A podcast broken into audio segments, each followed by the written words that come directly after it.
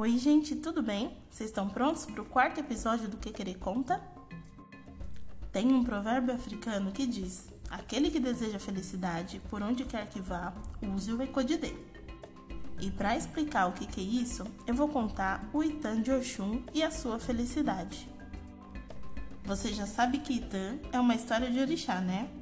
Pois conta esse Itan que Oxalá, em uma de suas caminhadas pelo mundo, pretendia visitar Oxum em sua aldeia Exu, o mensageiro dos orixás, correu e avisou a Oxum dessa visita tão importante e que ela devia organizar uma grande recepção.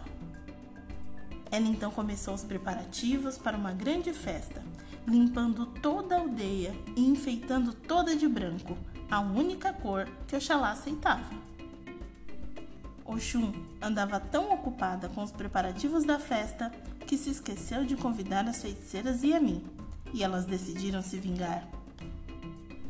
Uma das Yamis entrou disfarçada no palácio de Oxum e fez um preparo mágico em seu trono para que quando Oxum sentasse não conseguisse mais se levantar.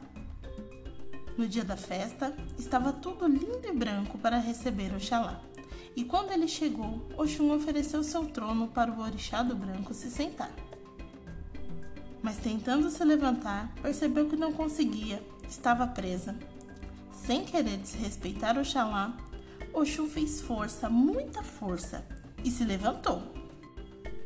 Mas acabou rasgando o próprio ventre e manchou toda a sua roupa e seu trono com sangue, o que deixou Oxalá muito contrariado, pois ele detestava a cor vermelha. Consultando o oráculo de Fá, Oxum descobriu o feitiço da Yami e pediu que Exu explicasse tudo para Oxalá, que entendeu e voltou ao palácio de Oxum depressa, e ainda a encontrou banhada em sangue. Ao ver Oxalá, Oxum abanou seu abibi, o espelho mágico, que transformou o sangue em penas vermelhas, que ao voar pousaram sobre as cabeças de todos os convidados. Apesar de não gostar da cor vermelha, Oxalá entendeu o gesto de sua anfitriã e aceitou a pena chamada de Ekodide, como um sinal de perdão a Oxum. Desse dia em diante, quem carrega o Ekodide carrega também a felicidade de Oxum pelo perdão de Oxalá.